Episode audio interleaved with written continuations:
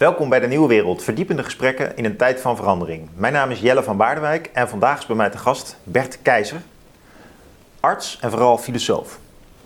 Maar voordat ik uh, met hem in gesprek ga, uh, nog even iets over de eindejaarsactie. Uh, jullie hebben het inmiddels al gezien op YouTube, maar ook dit jaar vragen we jullie om ons te steunen door wat over te maken. Het kan 5 euro zijn, kan 20 euro zijn of 50 euro of misschien nog wel meer. Ligt er natuurlijk aan hoe rijk je bent en hoe leuk je ons vindt. Maar wij hebben dat geld hard nodig, want wij hebben een hele technische staf. Wij hebben hier ook een, een pand met een studio en dat, dat kost gewoon geld. Eerlijk gezegd, ik steek alleen maar tijd en geld in de nieuwe wereld, dus ik, ik zal er niks aan overhouden. Dat is ook helemaal niet erg. ik vind het heel leuk om dit te doen en ik hoop jullie ook. En wij, wij, uh, wij worden natuurlijk heel vrolijk van om al jullie positieve comments te zien over onze programmering. Uh, maar we hebben wel een beetje steun nodig om gewoon te kunnen blijven investeren in wat we doen. Dus uh, alsjeblieft ram op die knop en maak een paar euro over. Dan gaan we nu naar Bert.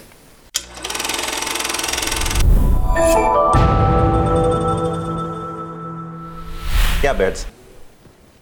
Ja, ik heb je uitgenodigd omdat je een je bent een bijzonder filosoof en je bent ook arts. En de bijzonderheid zit hem daar wel in. En je schrijft over een zwaar thema, vind ik zelf, namelijk het levenseinde. De eindigheid van het leven. En hoe dat toch zin verschaft aan het leven, juist, dat we eindig zijn. Ja. Vind je het zelf ook een zwaar, the zwaar thema? Nee, helemaal niet. Nee. Dat wil zeggen, als thema is het natuurlijk helemaal niet zwaar. Maar kijk, de dood is. De dood is een verre meteoor als je 16 bent. En die is op een paar lichtjaren afstand. En naarmate je ouder wordt, groeit die in formaat. En dat eindigt als een steen vlak boven je kop. Dat is ongeveer het traject wat de dood aflegt op weg naar jou toe.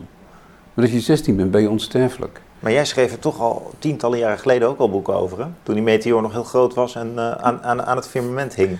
Ja, ik kan, ik kan, ik kan daar niet omheen, omdat ik... Um, luister, ik ben een katholiek jongetje. Katholiek wereldbeeld, gewoon een middeleeuwse wereldbeeld. We hebben het hier niet zo naar onze zin. Komt allemaal goed in een volgend stadium. Je gaat naar de hemel. Beetje vage vuur, weet je. Ik bedoel een beetje niet. Uh, maar daarna komt het goed. Um, ik denk rond mijn 14e, 15e, eerste erectie, niet toevallig natuurlijk. Dan valt die wereld die valt van je af. Een puber die vertrekt uit het dorp waar hij gewoond heeft, ook geestelijk gesproken. En voor mij is dat vertrek, was dat natuurlijk een vertrek uit de katholieke kerk. Hmm. En dat was voor mijn generatie eigenlijk probleemloos. Omdat die. Uh, omdat we allemaal de kerk uitliepen. Kijk, ik was geen eenling, hè, die, die zeg maar, soort heldere geest die inzag, dat ben je gek. We liepen allemaal, iedereen liep de kerk uit, dus Bert Keizer ook. Om maar meteen uh, over de inhoud ook van je werk te beginnen, komen we zo weer op persoonlijke. Je ja. schetst in een eerste essay in dit boek, Tumult bij de uitgang. Een mooie titel. Uh, dat gaat over, uh, over, over sterven en of er misschien stervenstrategieën zijn die meer succesvol zijn dan de ander. Ik zal de titel er even bij pakken. Stervenskunst noem je het dan haal je toch een aantal denkers uit in naar voren, bijvoorbeeld eh, Socrates, die duidelijk niet katholiek of middeleeuws zijn, maar die ook al dat oergevoel hebben van uh, er komt nog iets na dit leven. Dat is ook iets wat we in andere boeken, publieksboeken, bijvoorbeeld Eindeloos Bewustzijn, dat je ook wel aanhaalt. En, en sowieso in heel veel andere tradities tegenkomt. Hè? Dus het is eigenlijk helemaal niet alleen maar middeleeuws. Het is misschien wel een diepe menselijke intuïtie om te hopen, te denken dat dit leven onderdeel is van een langer uitgesponnen bestaan. Waarvan we misschien niet weten ja, of de deur open of dicht staat, maar dat is toch wat veel mensen denken. Jij, jij, lijkt daar toch vrij seculier in te zijn in je boeken. Volledig. Jij gelooft ja. niet dat er een deur is naar een andere wereld? Nee. Daarom vind ik ook die stervensmoed van Socrates uiteindelijk niet zo indrukwekkend, omdat hij, omdat hij erop rekent dat hij helemaal niet doodgaat. Wij hebben met een hele vervelende, nare dood te maken. Wij, ik bedoel 2021. Wij weten zeker dat we doodgaan met een hele kleine D. En um, dat niets wat ons aanstuit is iets heel anders dan dat hiernamaals waar Socrates naar keek. Heb je nooit gedacht van dat hiernamaals is misschien wel? Als jongetje, zeker. Oh ja, dat was een kinderfantasie. Uh, niet een kinderfantasie, dat is gewoon de wereld waar ik in leefde. Hmm. Mijn moeder stierf toen ik elf was. En ik wist toen zeker dat haar ziel zou opstijgen naar de hemel. En zo ja, eerst naar het vagevuur en dan naar de... Ja, dat vond ik niet zo ingewikkeld. Nou ben jij filosoof, maar ook arts. En je hebt lang gewerkt in verpleegingstehuizen. Ja. En je hebt dus wel, neem ik aan, veel mensen ook begeleid in de laatste fase van hun leven. Ja. Zelfs bij het sterven zelf. Ja. En die, dat beeld van de dood wat bij die mensen speelde, die jij in die tijd uh, begeleidde. Want je werkte hier bij een katholiek verpleegingstehuis of meer nee, was het algemeen? Waren, er waren geen... Uh, Die huizen waren irreligieus. Die waren irreligieus? Ja. En wat voor beelden hadden die mensen zelf bij dat sterven? Hadden die wat jij noemt stervenskunst? Of kwam je daar toch veel vaker tegen religieuze en naïeve hoop? Nee, ik, ik heb eigenlijk maar één. Je kunt je. Ik heb natuurlijk heel veel sterfbedden meegemaakt, maar er zijn heel weinig die je, die je echt herinnert. Het is net als een leraar op school. Sommige leerlingen die blijven hangen, maar de meeste niet. Mm. En sommige sterfbedden bleven bij mij hangen, maar de meeste niet. dus... Maar jij bent een schrijver, hè? Ik vind trouwens dat jij een hele leuke schrijfstijl hebt. En soms uh, zijn de voorbeelden zo mooi en uh, elegant opgeschreven dat ik je wel een beetje van verdenk om een leuk dagboek te hebben waar je wat aantekeningen hebt gemaakt over dat oh, soort dingen. Oh, dat is een terechte verdenking. Ja, ja, ja. ja, ja, Nee, ik heb ook altijd, uh, ik had altijd wel pen en papier bij me, ja. Maar ga, maar ga, verder, ga verder over de visies van die mensen als ze dan sterven. Hoe, hoe... Ja, ik heb uit mijn sterbed meegemaakt. Dit is, hey, ik werk in Amsterdam, hè. Dat is niet je meest, je meest zeg maar, religieuze stad in Nederland. En ik heb maar één sterven meegemaakt waarin echt een beleidend katholieke vrouw in het zicht van de eeuwigheid zich probeerde vast te klampen aan dat visioen. Hè. Ik verhuis nu naar die andere wereld. En ik heb dat in haar handen stuk zien gaan. Ik vond dat, ik vond dat eigenlijk verschrikkelijk. Omdat ik dacht, dat, ja, dat visioen hè, van er is een leven na de dood. Dat moet je uiteennemen op je, in je puberjaren. Dan is het goed hè, om dat soort dingen af te breken. Maar niet op je sterrenbed als je 70 plus bent. Hele slechte timing. Maar dit overkwam haar. uh, ja. Uh, ik, dacht juist, ik dacht juist, uh, Bert, dat het andersom was. Dat veel mensen op hun sterfbed toch nog denken van... nou, ik ga ervoor, ik bid toch nog even snel. Nee, dat heb ik nog nooit meegemaakt. Nee? Nog nooit meegemaakt. Goh. Nee. Maar deze vrouw dus, die um, kreeg bezoek van een priester... en die ze trouwens heel erg graag mocht. En die zei dus tegen haar... nou, straks ga je, ga je vader weer zien... en je gaat je moeder weer zien... En ineens, ze keken me aan en dacht wat zegt hij nou? Dit is, dit is kwats. Ik geloof er niks van. Ik heb zoveel lijken gezien en dan dacht ik nooit van, nou hier ligt ze wel, hè, maar ze ziet nu haar moeder. Het, voor haar ging het stuk in een soort letterlijkheid. Ze zei tegen mij, je kunt net zo goed van, en dan wees ze op een, uh, op een schilderijtje aan de muur, je kunt net zo goed tegen mij zeggen, ja, dan, ga je, dan kun je straks kun je dat schilderij in. Dus dat, dat is voor mij zo, nee, dus ik ben het helemaal kwijt. Ik vond het eigenlijk verschrikkelijk. Ja. Nee, maar de meeste mensen, kijk, wij denken, wij denken vaak, ehm, en dat is iets wat, uh, ja, dat geldt voor de achterblijvers. De meest indringende scènes rond de dood zijn euthanasie.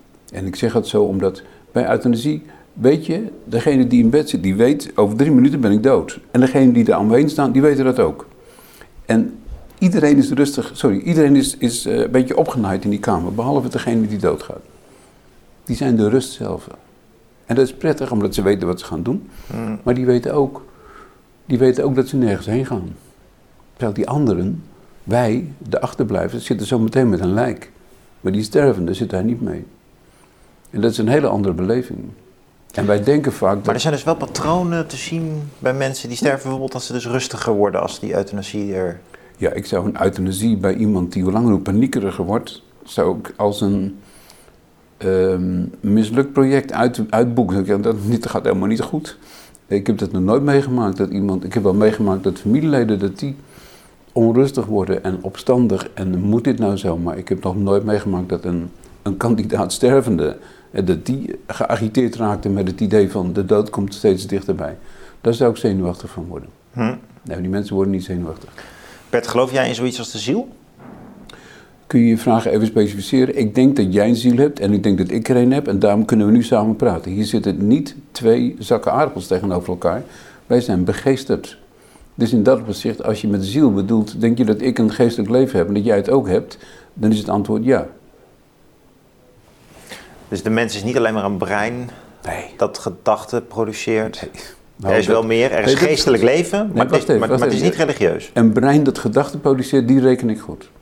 Waarbij het werkwoord produceren wel een probleem is natuurlijk. Uit je brein komen gedachten. Nou, geen hond weet hoe die het anders moet zeggen.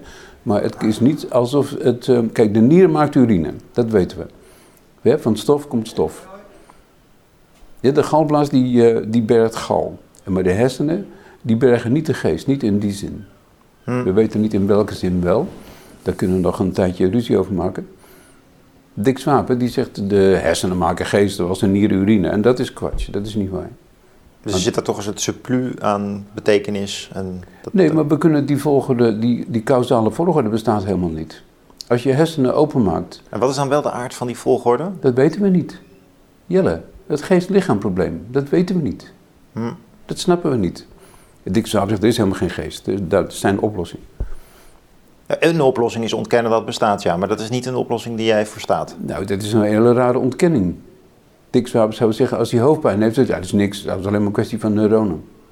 Als hij verdriet heeft, zou hij zeggen, ja, dat is een kwestie van iets te veel serotonine in de, in de verdrietkwap. Ben je er nog? Ja, ja, ik ben er nog. Ja, want dit is natuurlijk ehm, een essentieel punt over, over hersenen. En uh, kijk, heel veel hersenfysiologen, neurowetenschappers zitten continu te, te goochelen met twee hersenbetekenissen. Hersenen in termen van die macaroni in je hoofd en hersenen in de betekenis van zij heeft een goed stel hersenen. En die gooien ze steeds door elkaar. En wat zou de oplossing zijn daar? Die weten we niet. Het geest-lichaamprobleem is tot op de dag van vandaag onopgelost. Wat is het meest interessante dat je daarover gezien hebt? Een film of gelezen, een boek? Het interessantste is een Penfield-operatie. Een Penfield-operatie. Ik heb drie maanden meegelopen met een neurochirurg in het vuurziekenhuis. Om, omdat ik dit, deze vraag van jou, die wilde ik beantwoord hebben. Wat is het meest fascinerende wat je kan overkomen op het gebied van geest en lichaam? Tijdens een Penfield worden de, worden de die... Ehm, er zit een gaatje in de schedel. De neurochirurg die daalt af in de hersenen met zijn uh, scalpeltje. En de patiënt wordt wakker gemaakt. Wakker gemaakt tijdens de OK. En dan zit de neurochirurg zit dan te pielen in het brein. En hij heeft een wakkere patiënt nodig. Zodat hij kan uitzoeken welke functie valt weg als ik hier iets weghaal. Heel heftig. Dit is, een, dit is fascinerend. Uh, dat vindt men ook, hè? Dus in, in het ziekenhuis, als er een penfield is, komen ze uit alle OK's, komen ze naar de OK toe rennen. Ja? Omdat iedereen voelt, dit is zo gek, dit is hersenweefsel. Je zit op een hele andere manier aan je hersenen vast dan aan je galblaas. Kijk, als we jou wakker maken tijdens een galblaasoperatie, even afgezien van de pijn, uh, is dat natuurlijk eens saai. Wat hebben we daar nou aan? Maar als we jou wakker maken terwijl wij iets in jouw brein willen veranderen, dat is opwindend. En wat, kun je wat observaties delen die je toen hebt gedaan? Dus wat, wat, wat zag je zoal? Nou, je ziet gewoon hersenweefsel en daar legt de chirurg die legt daar een matje over van elektronen. Zodanig dat een stuk hersenweefsel door de stroomstootjes wordt uitgeschakeld. En tijdens die uitschakeling wordt de patiënt, de breinbewoner, de breinbezitter, die wordt gevraagd om een stel plaatjes te benoemen luciferdoos, scheepje, banaan, bal, stoel. Ja? Dus daar kijkt ze naar. En terwijl zij daarnaar kijkt en die plaatjes probeert te benoemen, schakelt de chirurg een aantal hersendelen uit door daar wat stroomstootjes op te gooien. En dan correleert het dus? Ja, dat is het goede woord. Ja. En dan, en dan weet hij, hier moet ik niet snijden, want dan kan ze niet meer praten. Leuk hè? Ja, ja, ja. Nou ja, leuk. Het is ook nog wel heftig weer. Nou, maar dit is, hier sta je dus, daar sta je met je snuffert bovenop het feit dat wij in sommige opzichten ons brein zijn. We zitten er dus onlosmakelijk aan vast. En je komt wel uh, breinen tegen zonder geestelijk leven. Uh, ik bedoel dat niet satirisch. Maar uh, je komt nooit geestelijk leven tegen zonder een brein. Maar dit was een mooi voorbeeld van hoe je zeg maar, aan de breinkant van de geest kunt komen. Wat zijn plekken voor jou waar je meer de geestkant van de geest vindt? Een boek, een gedicht, een gesprek. Hm. Jij en ik vragen ons nu niet af welke neuronen nu aan het vuren zijn. Dat is volkomen oninteressant. Dat is, meer, dat is meer het instrument dat we gebruiken om... Nou, we gebruiken onze hersenen niet, hè? Nee, kan je dat eens toelichten? Nee, probeer maar eens. Je, nee, je kunt een hamer gebruiken, maar de relatie ten opzichte van je hersenen is niet die van een gebruiker ten opzichte van een gereedschap. Hoe zou je het willen benoemen? Dat weet ik niet. Het is onderdeel van je bestaan gewoon. Het is, het is... Nou ja, alle werkwoorden die uh, laten ons hier zitten. Er is geen goed koppelwerkwoord tussen lichaam en geest. Heidegger zou spreken van extensie misschien? Kunnen we Heidegger hier buiten laten? Sorry. Ja, vind je dat niks? Ik vind niet, dat is een rare opmerking dat ik het niks zou vinden, maar Hij, hij houdt zich bezig met de inhoud van de geest. Hij houdt zich niet bezig met de relatie tussen geest en lichaam. Nee, maar filosofen zoeken de juiste woorden om Ja. onbenoembare dingen alsnog te articuleren. Ja. Ik, ik vind Heidegger ook een, eh, vooral een buitengewoon interessant filosoof, maar ook wel een rare snuiter. Dus ik kan me voorstellen dat je dat liever niet, eh, Nee, maar eh, moet- dat je niet, liever niet uit zijn gereedschapskistje zou putten. Maar ja, als filosoof moet je toch wat verder komen dan alleen maar het mysterie benoemen. ik zeg niet dat het een mysterie is, ik zeg dat we er niet uitkomen. Hm. Oh, dus toch gewoon een oplosbaar probleem. Zou- dus er komt een moment misschien wel dat we het wel begrijpen. Ja, ik denk dat de lichaam en geest, geest en stof, die zijn uiteengedreven door de Grieken. Tussen eh, Homerus en Plato in die 350 jaar is dat eh, gebeurd. In de platonische, sorry, in de Homerische wereld is, is alles is begeesterd. Alles wat er gebeurt, een plant die groeit, een berg die omvalt, een zee die stijgt, achter alles zit psychologie. De wereld heeft een gezicht aan alle kanten. En de Grieken zijn de eerste die, geweest, die gezegd hebben, kijkt die nou terug of niet? Eh, Is dit een andere manier van zeggen dat jij zelf ook wat pantheïstisch bent misschien? Dat, dat je, ik ben zeer dus niet pantheïstisch, nee.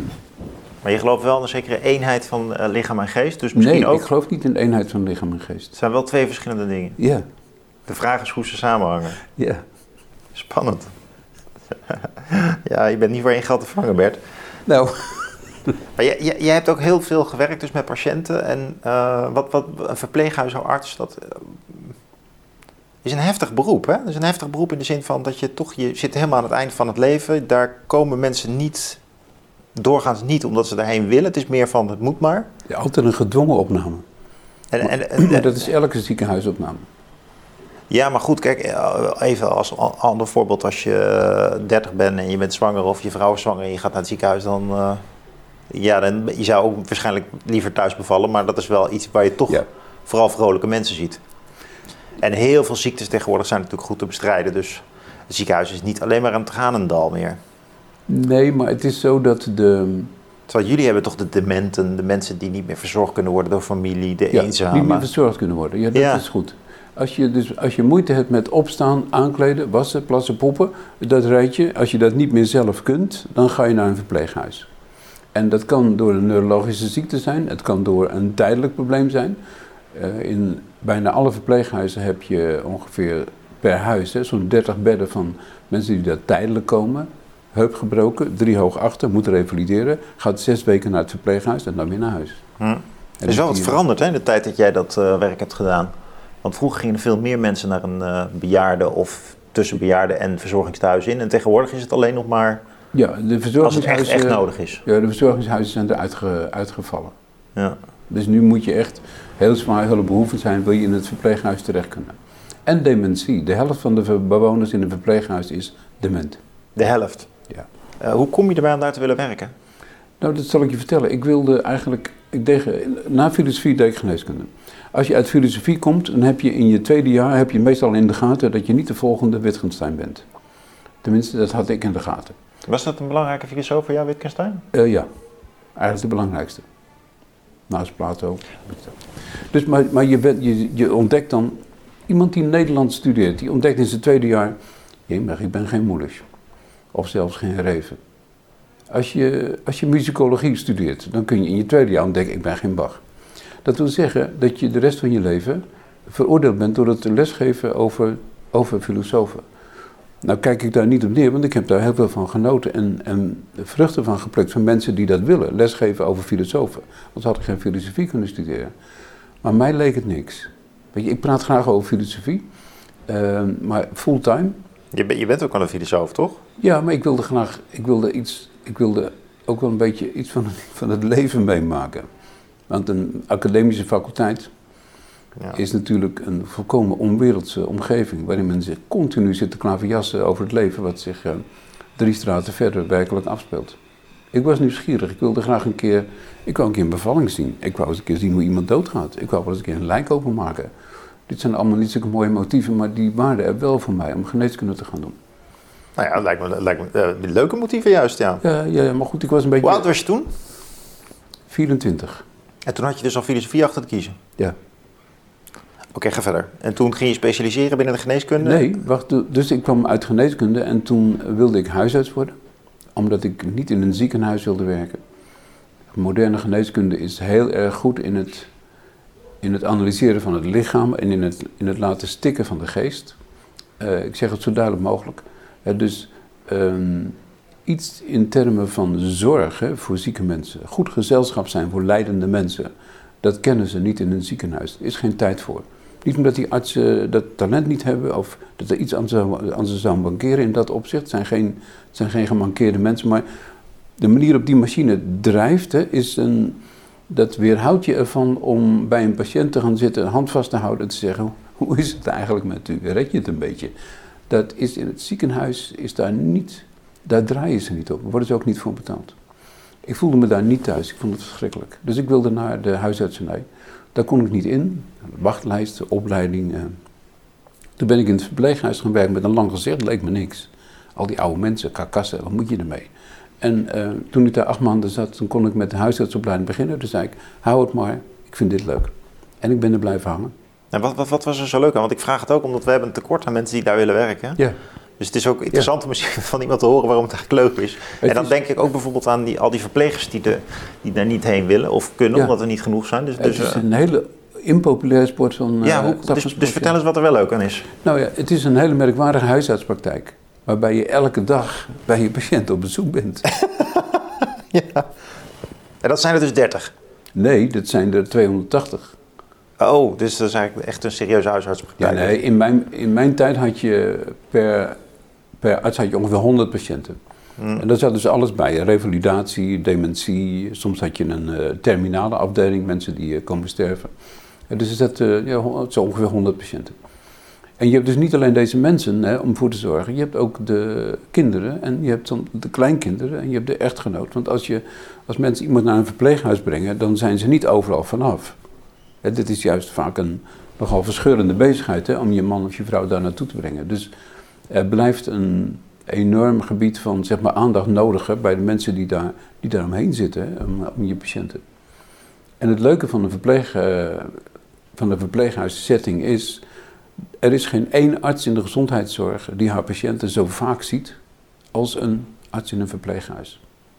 Drie keer per week, dat is ongekend. Wij hadden een placebo wat ongekend is. Omdat we een enorme persoonlijke relatie hebben opgebouwd met die mensen. Niet omdat we daar zo'n enorm talent voor hadden. Maar, wat bedoel je met het placebo in dit verband? placebo is dat je geen paracetamol nodig hebt, maar gewoon met een handoplegging kunt zeggen: kom wel goed en dan gaat die hoofdpijn weg. Placebo ja, nee, ik weet wat de placebo is, maar ik, even in, dit, in dit verband ben ik, uh, was ik even benieuwd wat het nou precies betekent. Maar je, dus je aanwezigheid zelf, zeg maar, het witte jas effect. Ja, maar ik ben niet in een witte jas. Ik heb nooit een witte jas aangaan. Ah, ja, ja.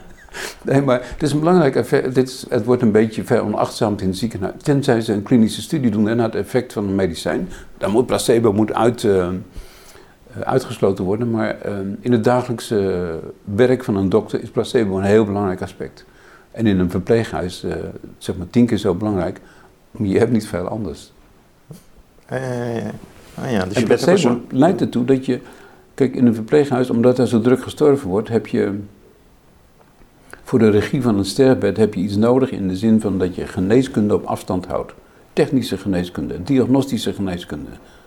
Die dokter die steeds zoekt, wat is het? Hoe hoog is het kalium? Is die, uh, is die bloedsuiker wel? Dat soort biochemische interesse in een lichaam dat moet je laten schieten. Je moet wel weten waar het over gaat, dus je moet wel arts zijn om dat te kunnen laten schieten. Maar je moet het laten schieten. Dan kun je voor stervende mensen zorgen. Hm. En dat is iets wat in het verpleeghuis. Kijk, het verkoopt natuurlijk niet op verjaardagen. Maar het is wel zo dat je in het verpleeghuis kun je zorgen dat mensen op een acceptabele wijze, waardig, met niet al te veel pijn, met niet al te veel angst, doodgaan. Zonder dat je er zelf al te verdrietig van wordt ook. Want dat zijn natuurlijk wel oudere mensen. Nee, bij jonge mensen ook. Wij hadden in ons verpleeghuis, uh, die AIDS-epidemie heb ik van nabij meegemaakt. Wij hadden, we waren toen, ik moet even hoesten. Wij waren toen in Amsterdam het enige huis dat uh, AIDS-patiënten opnam. Hm. We hebben er iets van 108 gehad, daar zijn we iets van 102 van gestorven. Dat waren allemaal jonge mensen. Dus het is niet alleen oude mensen die... Uh... Oh, heftig zeg. Ja, jij zegt iets heel belangrijks. Je zegt dus niet dat je er zelf verdrietig van werd. En dat is ook zo. Het is niet iets. Stel je voor dat je. Kijk, als je begint hè, als arts of als verpleegkundige. De eerste zieken die je ziet in je eerste jaar. Dat is verschrikkelijk. Die, die, die, die, ja, die vliegen naar je strot. Precies zoals dat bij jou als leek, als jij zou binnenstappen, zou jij ook achteruit deinzen. Maar dat, dat blijft niet. Dat slijt. En het wil niet zeggen dat je eeltig wordt. Um, want je blijft zien wat je ziet. Maar er is iets, we noemen het allemaal professionele distantie. Maar dat is inderdaad een mechaniek waardoor je um, overeind blijft in dat soort omstandigheden. Zoals ik zei, goed gezelschap zijn voor leidende mensen. Dat is iets wat je moet leren. Hmm. En niet steeds vragen van wat heeft ze, wat heeft ze. Maar je kunt ook van wat heeft ze nodig. Dat is een hele andere vraag. Hè? Ja, nee, zeker, zeker, zeker.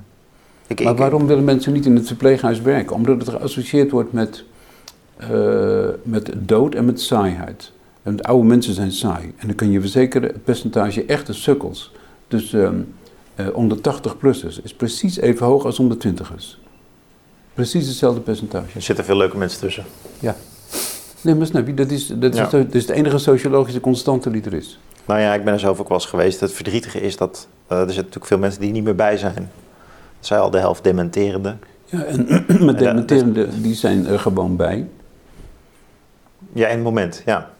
Nee, maar ik heb, ik heb 34 jaar voor mensen met dementie gezorgd. Dat zijn geen coma-patiënten. Die zijn wakker, die hebben een bewustzijn, die willen eten, die vinden het fijn om jou te zien. Die willen aangeraakt worden. Dat zijn geen halve mensen. Je kunt ze niet vragen wat ze vinden van de huidige coalitie, dat snap ik wel. Maar het zijn natuurlijk wel mensen. Ik heb hm. nooit. Mensen kijken naar dementie als het is de hel, oh, niks ergers. En dat stoort mij een beetje, omdat Luister, ik ga dementie niet aanprijzen. Dat is natuurlijk onzin. Maar het is niet zo dat het een hel is. Dat is gewoon niet waar. Want ik heb daar nog wel tientallen jaar mee gewerkt. En ik zou dat niet hebben gekund als ik wist dat die mensen, al die, al die mensen waar ik voor zorg, dat die allemaal in een hel zaten elke dag. Dat zou ik niet volgehouden hebben. Maar dat is ook niet waar. Zo leven ze niet. Nogmaals, ik ga dementie niet aanprijzen. Nee, nee, je zegt het heel mooi waardig. En, uh, het zet mij ook wel aan het denken, Robert. Um, het maatschappelijke discours rondom de dood, vooral even tot corona, was, was heel dubbel. Want je zag vooral vanuit de hoek van uh, D66'ers een enthousiasme om na te denken over bijvoorbeeld een einde, einde leven pil.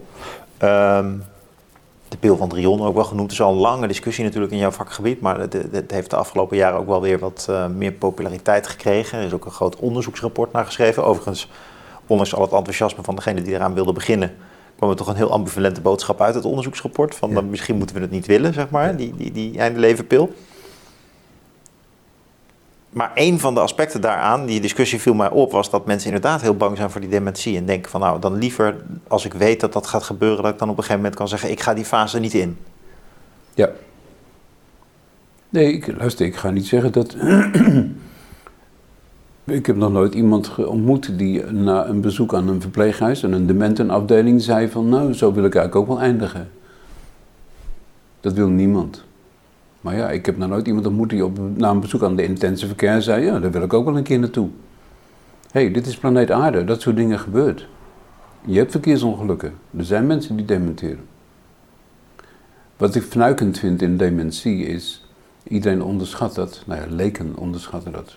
En met leken bedoel ik mensen die eigenlijk niet zo goed weten hoe dat gaat, dementie. Wat ze onderschatten is het vermogen van jou als dementerende om te zeggen: en nou is het genoeg, nou wil ik dood. Het vervelende bij dementie is: je hebt het niet, je bent het. Je, je, je leeft niet naast je Kijk, je leeft naast je longkanker. Daarnaast ben jij helemaal overeind.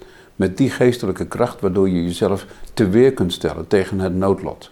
Dat doet longkanker met je. Dementie niet. Dementie haalt nou net die zielekracht, hè?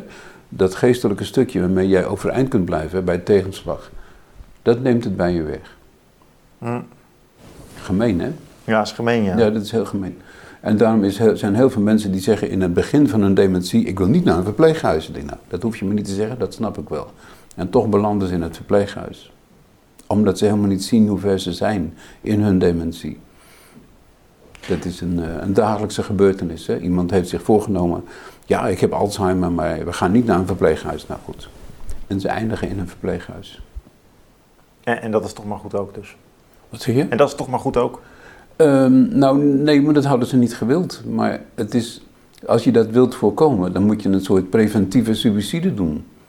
Dat is wel veel gevraagd. Dat is een andere koek dan Socrates die in een hoek gedreven werd. Ja. Maar dan moet je jezelf in een hoek drijven. En dan moet je... Toch was dat eigenlijk ook wel het thema in die, uh, in die onderzoekscommissie die uh, dat, dat einde leven pilletje onderzocht heeft. Hè? Dat, dat, preventieve suïcide. Dus de ja. euthanasie voor zeg maar, gezonde mensen, zou ik maar zeggen. Ja, ja.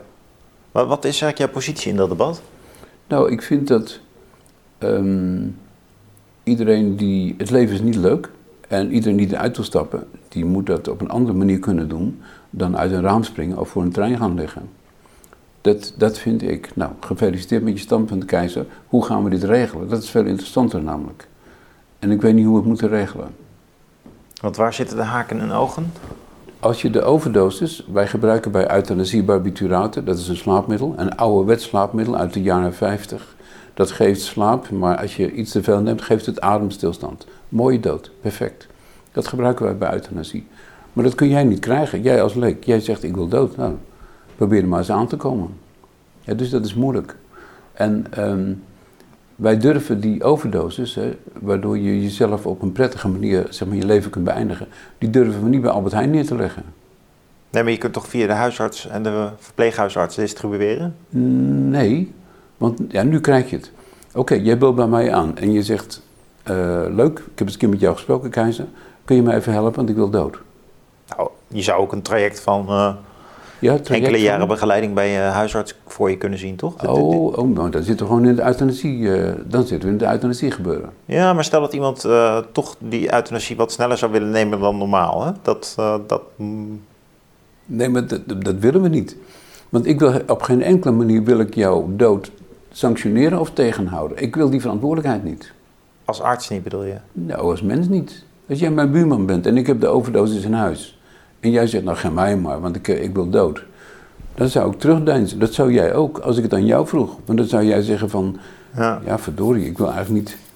Ik wil eigenlijk niet, ik wil er niks mee te maken. Luister, ik gun jou jezelf doding. Dat is echt waar. Je mag het voor mij doen, maar ik ga het niet regelen voor je. Ja, dus als we dat, zolang we met dat, wie gaat dit voor mij regelen zitten. Kijk, je, je kunt een, een, een zeg maar humane zelfdodingspil, die hebben we, hè? Uh, maar die durven we niet bij Albert Heijn neer te leggen. Dat durven we niet, want dan, dan worden we opgejaagd door de mogelijkheid van een onterechte suïcide. Dat je hebt de eerste teleurstelling in de liefde. Je denkt, nou, nou heb ik het gezien ook. Dat willen we niet. Dus, uh, dus moet er een hekje om die pil heen. Ja? Zodra je er een hekje omheen zet, ja, dan zit je in no time zit je bij de euthanasiewet. Lastig dit, hè? Ja, dat is lastig. Ja, want, dus ik ben er helemaal voor, maar uh, ik weet niet hoe, hoe ik moet regelen. Ik ben ook helemaal voor dat we ophouden met de, wapen, met de wapenindustrie. Nou, ook weer zo'n zinloze opmerking. Fijn, hoe ga je het regelen? Ik heb geen idee. Hmm. Maar waar zitten de problemen nu bij de euthanasiewetgeving? Of zeg jij van, die zijn er helemaal niet? Dat is gewoon een onoplosbaar vraagstuk. Nee, die zijn er niet, want die, we hebben nu niet euthanasie. Is dat uit, uitzichtloos, ondraaglijk lijden, krijg je van de dokter de overdosis. Je moet het aantonen, er komen andere mensen bij, maar dat is een beetje de kern van de zaak. Als je dat kunt aantonen, zit je goed. Maar je hebt het over iets anders. Je hebt het over, ja, ik heb het best naar mijn zin, of ik ben hoog, ik ben hoog bejaard, uh, mijn leven is leeg, het is eigenlijk voorbij, ik wil niks meer lezen. Ik kan wel zien en horen, ik kan nog alleen naar Albert Heijn, maar ik, ja, ja, ik heb het wel gehad. Daar, daar hebben we het over. En, en waarom zouden die mensen nog verder moeten leven? Nou, voor mij hoeven ze niet verder te leven, maar ik ga het niet regelen dat ze kunnen sterven. Hm. Dat ze zeggen, ik wil niet dat ze bij mij die dodelijke dosis komen ophalen. Hm. Bert, over naar corona. Uh, je hebt een opmerkelijk essay geschreven in een boek, samen met iemand anders. Pandemische chaos. Het is ook een opmerkelijk essay omdat jij eigenlijk helemaal niet zo meegaat in de centrale argumentatie van het boek. Je schrijft een heel leuk dialoogachtig stuk um, over omgaan met informatie rond corona en over uh, wat een complot is. Um, maar toch is het wel zo dat er ook een essay van jou in had kunnen zetten, zitten, denk ik, over het omgaan met, uh, met, met, met sterven. Bijvoorbeeld, um, er sterven heel veel mensen aan corona. En um, dat wordt natuurlijk ook verschrikkelijk bevonden. Maar soms zou je ook wel eens een nuchtere noot daarover willen lezen. Hè? Van, um, ik wil nou niet direct zeggen van uh, sterven hoort altijd bij het leven. En uh, het is hier net als bij de griep. Er is, grote, uh, er, is grote pijn, er vallen veel mensen, maar het hoort erbij. Maar iets van een meer waardige formulering van dat idee zou ook prima in het boek hadden eh, gekund. Hè? Maar daar, heb je niet voor gekozen. Waarom eigenlijk niet? Had dat niet? Is dat niet ook. Zou dat niet meer jouw taak moeten zijn, ook in deze tijd? Van een soort van. Eens laten horen van ja, jongens, ehm, iedereen is in paniek over die cijfers, maar zoveel mensen gaan er in absolute aantallen niet dood. En je moet ergens aan dood gaan. Ja. Of voel jij die aandrang niet om dat te zeggen? Nou ja, ik zou die. Ehm, kijk, die stervenspaniek is iets wat. We zijn nu heel veel aan het offeren om, ehm, om te zorgen dat er zo min mogelijk mensen doodgaan. En niemand weet goed hoe we die, die, hoe we die twee dingen die we tegen elkaar uh, afstrepen, hoe we dat nou precies moeten wegen. Daar komen we gewoon niet uit. dus hoeveel coronadoden wil je besparen door hoeveel economische ravage aan te richten? En dan heb je ook nog mensen die zeggen, ja, maar die economische ravage die je aanricht, die gaat zoveel ongeluk betekenen in, in zoveel mensenlevens, dat de shit die je daar creëert, die kan niet opwegen tegen al, ja? Ja. Hier kom ik niet uit. Dus ik heb daar geen, zeg maar, heldere opmerkingen over uh, in huis. Omdat dit soort afwegingen, daar is eigenlijk geen, je komt daar, zeg maar, redenerend kom je daar niet uit. De beleidsmakers hebben, die, die proberen dit natuurlijk. En uh, moet je kijken hoe we allemaal vloekend en tierend achter ze aanstrompelen. En iedereen is nog bozer dan de ander. Vooral omdat er een koers is. Nee, er is helemaal geen koers. Nou, de koers is weer anders. ik vind dat een, een soort labyrint waarin ik uh, eigenlijk helemaal geen licht kan laten schijnen. Want ik, dan ben ik ook maar een krantenlezer die meehuppelt. Dus ik heb daar geen, uh, ik heb daar geen slimme opmerking over. Nee, wat mij fascineert, dat zijn die complotdenkers. Dat vind ik leuk dat te zeggen. Ik vind ze, niet, vind ze niet zo leuk. Maar het is wel iets waarvoor je. Ik kan niet goed de vinger leggen op waarom ze, waarom ze ongevoelig lijken voor wat, wat jij en ik dan de feiten noemen. Het is heel vreemd. En het is een. Het, het heeft vaak iets te maken met een rancune Er zit een, een soort wraak achter die je. met ze beschuldigen. Hè. Er zijn boosdoeners. Maar waarom, ze, waarom de wal het schip niet keert, dat begrijp ik niet goed in de, in de psyche hè, van mensen die die... En ik heb geprobeerd om het te relativeren door het idee van Wittgenstein erbij te halen dat jij en ik erbij zeggen dat we een hele hoop dingen weten uh, op, grond van, op grond van een weefsel waar, waarvan we hier en daar maar een klein stukje zien eigenlijk. Hè. Um, en dat geldt voor, uh, ook voor kennis over vrij belangrijke dingen bijna al onze astronomische informatie is, ik schat jou in als, uh, als niet erg astronomisch doortimmerd. Uh, dat halen we allemaal uit de weekendbijlagen van de Volkskant. Ja? En die kletsen gewoon na. Govert Schilling is ons baken. En als iemand tegen mij iets vertelt over donkere materie, nou, dan zit ik heel ijverig mee te knikken. Maar god, als je me door elkaar schudt. Hè, maar, ja, maar er is, weet je dat er heel veel donkere materie is in het universum? Dat kan ik ook met een soort nadruk zeggen. En hoe weet ik dat nou? Dat is me alleen maar overhandigd. Dat is echt pap die ik gewoon op heb opgelepeld, ja. En het is wel leuk om te zoeken naar die, ehm, naar die harde kern in, de, in de zekerheid. Wanneer zeg je hè, dat je iets zeker weet? Uh, en die te vergelijken met, met mensen die, bijvoorbeeld mijn gesprekspartner in, dat, in die dialoog, die is ervan overtuigd dat de, dat de Rockefellers ja, begonnen zijn in de tijd met het eh, verzamelen van macht over de hele wereld. En, en die mensen die zijn nog steeds bezig. En de moeilijkheid is dat, zoals ik zei, de wal keert het schip niet. Als, als, ik, als ik door, ja, als ik iets te horen krijg over aids. In de tijd, we wisten in het begin niet waar aids vandaan kwam. We hadden echt geen idee. Het was, het was heel eng.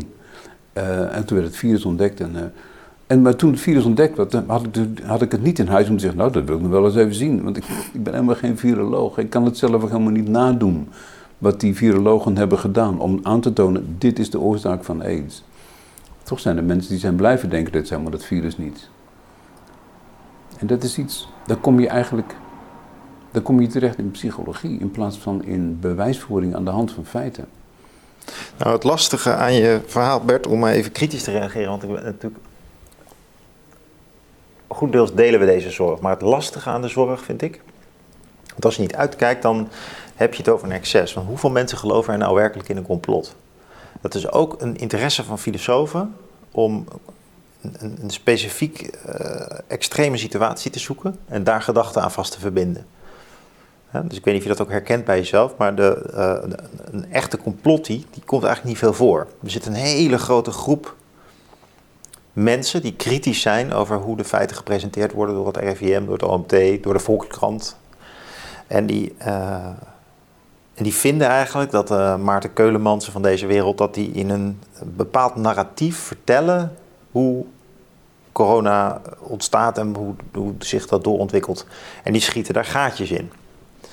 En uh, die merken het werkt niet. Sommigen worden sceptischer en sceptischer en die eindigen echt aan de kant van, nou, uh, zou de misschien ook in het bezit zijn van uh, Bill en Melinda Gates? En wat is eigenlijk hun rol in Pfizer?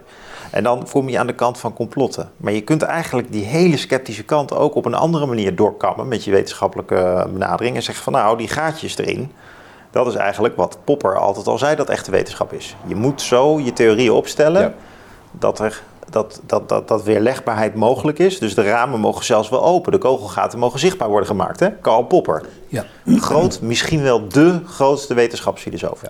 Als je nou kijkt naar hoe uh, de krant, hoe het Outbreak Management Team, hoe Rutte het verhaal presenteert met uh, gedragswetenschappers die nadenken over communicatie met veel focus ook op gebarentaal en zo, dan zie je dat de luiken helemaal dicht zitten. Het is echt een black box zelfs, coronabeleid. En dat is ten diepste onwetenschappelijk. En dat voelen die complotties heel goed aan, denk ik. Hè? Als ja. wetenschapper sta ik zelf ook wel een beetje te kijken van hoe de collega's van virologie uh, hun datasets uh, verborgen houden en hoe uh, Hugo de Jonge kan verdedigen dat hij bepaalde cijfers niet openbaar maakt. Dat is allemaal zelfs binnen het correcte wetenschapsideaal. Hè? Wat ik maar even gewoon het Karl Popper wetenschapsideaal ja, ja, ja. Die mysterieuze term falsificatie. Dat betekent niet weerlegging, maar weerlegbaarheid. Het principe van weerlegbaarheid wordt gewoon niet gehuldigd in dat proces. Nou, en dat is dus ook heel pijnlijk om te zien als wetenschapper. En die complotties, nou, die gaan dan verder. En dan denk ik van, in plaats van ze zo af te wijzen, zou je ook kunnen zeggen van, ja, maar wat zeggen ze nou bijvoorbeeld over die Bill Melinda Gates Foundation?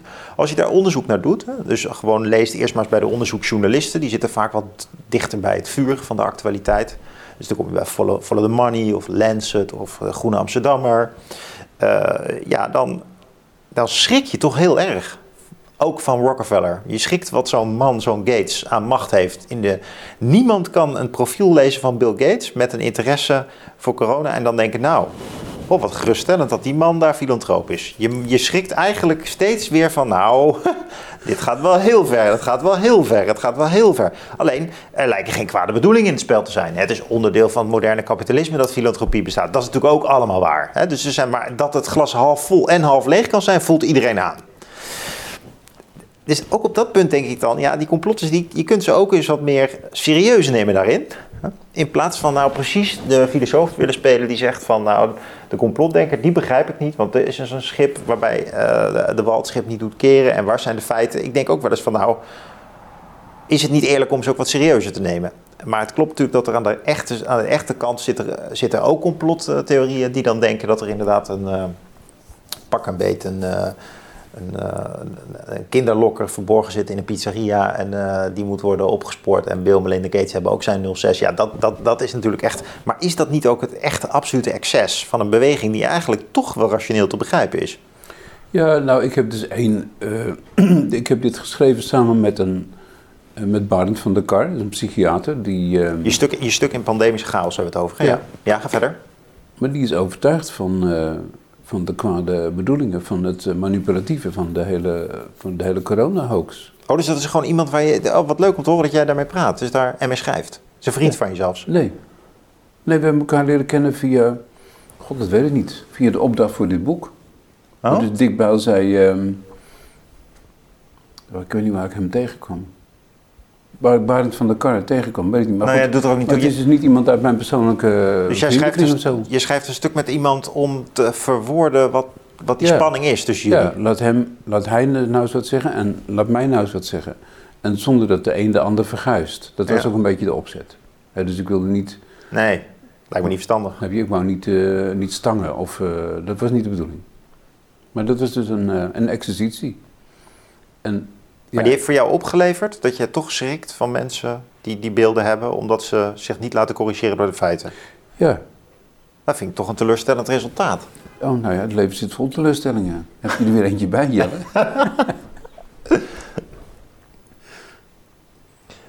en wat, wat, wat, wat vond je net van mijn uh, Karl Popper-interpretatie? Prachtig.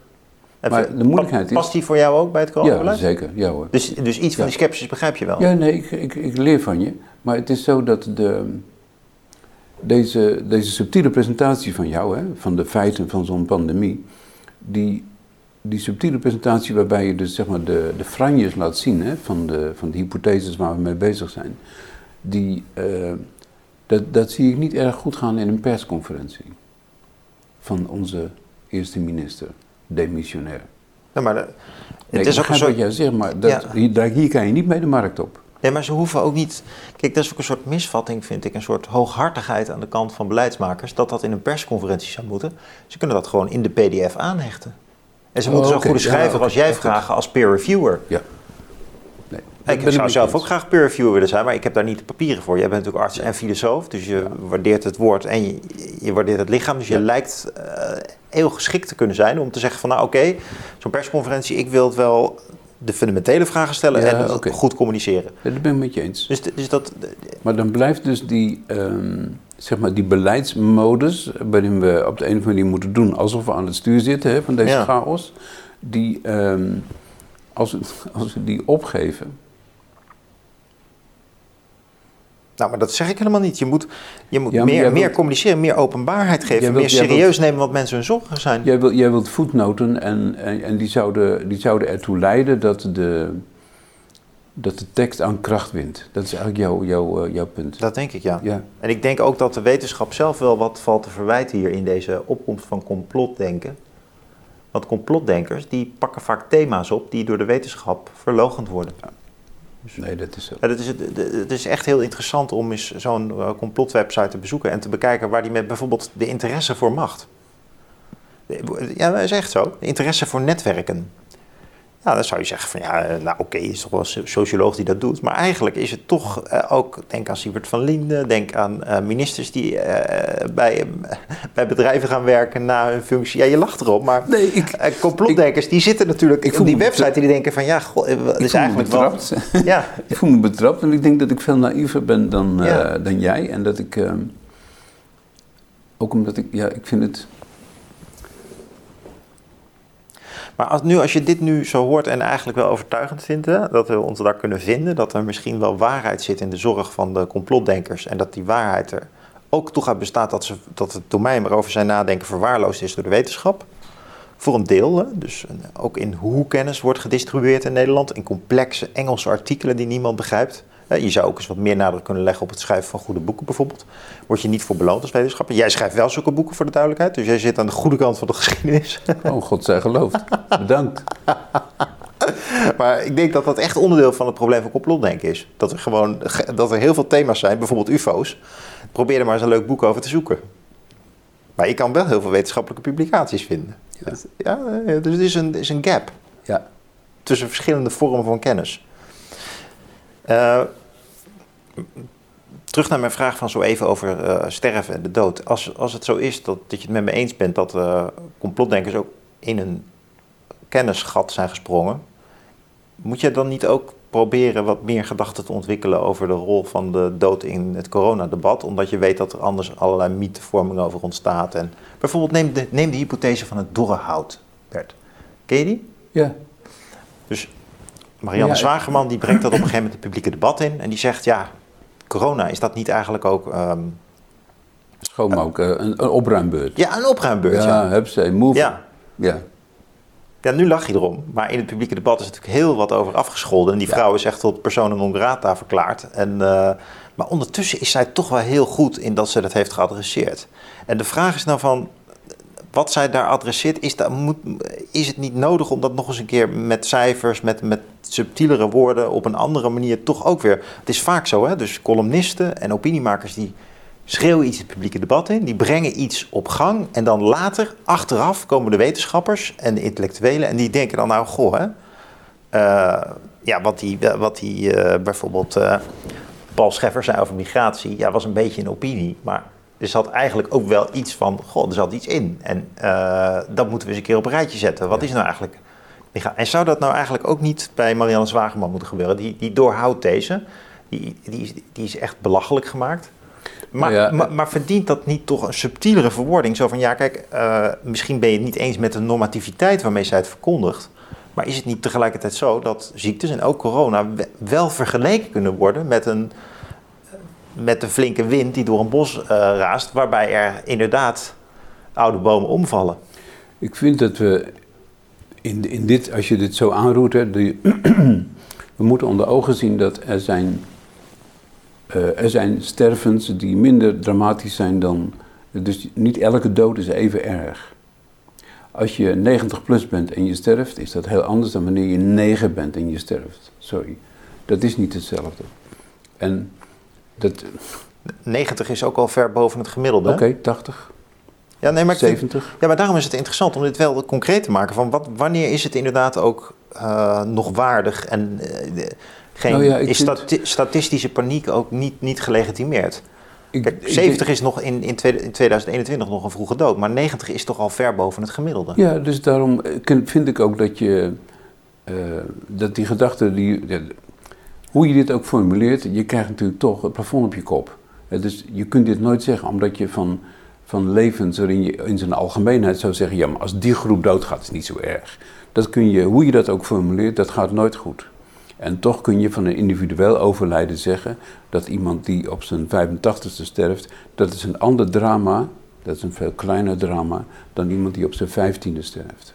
En dat is biologie, want die, die van 15, die, die kan nog iets. Die gaat nog mensen maken, die gaat nog, maar die van 85, ja, die heeft zijn deel gehad. En dat is een gevoel wat heel veel oude mensen zelf ook hebben. Hm.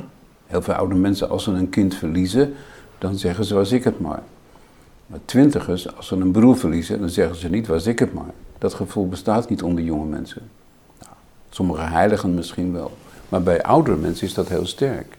En dan is dat, dat doorhoud, dat klinkt dan zo lullig, maar je, je kunt ook zeggen, sommige vruchten zijn echt klaar. Die mogen van de boom afvallen, dat is niet zo erg.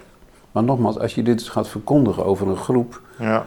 dan komt het zo hard en afschuwelijk over. Dat, is bijna niet te doen. Maar en toch is het een aspect van de dood, wat, wat, denk ik heel belangrijk is. Er is heel ander verdriet bij een tachtiger dan bij een kind van acht. Maar de verlegenheid die jij signaleert, want jij zegt eigenlijk persoonlijk kun je het best vergelijken, maar op collectief niveau niet. Nee. Dus die verlegenheid is natuurlijk wel heel problematisch als je een land wil besturen.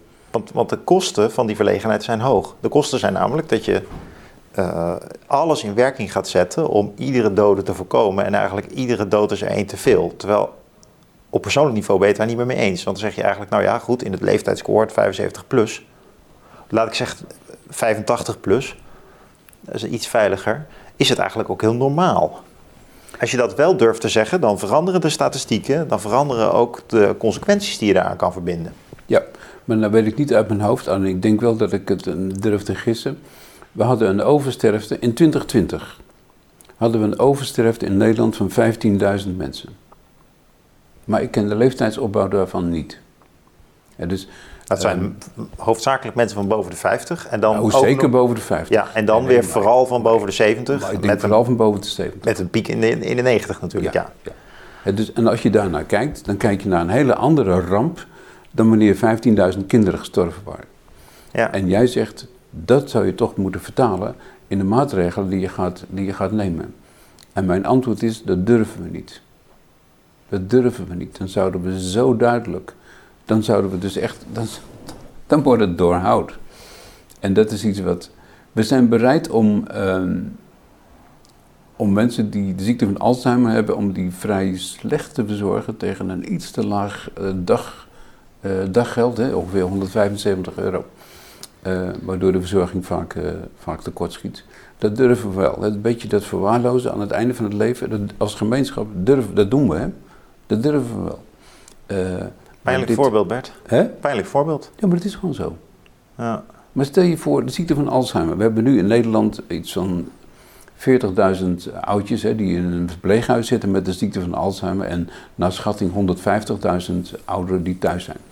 Stel je voor, Stel je nou eens voor dat deze langzame ontgeesting, maar dat is het, dementie, dat die zich zou afspelen in de leeftijdsgroep tussen de 15 en de 25.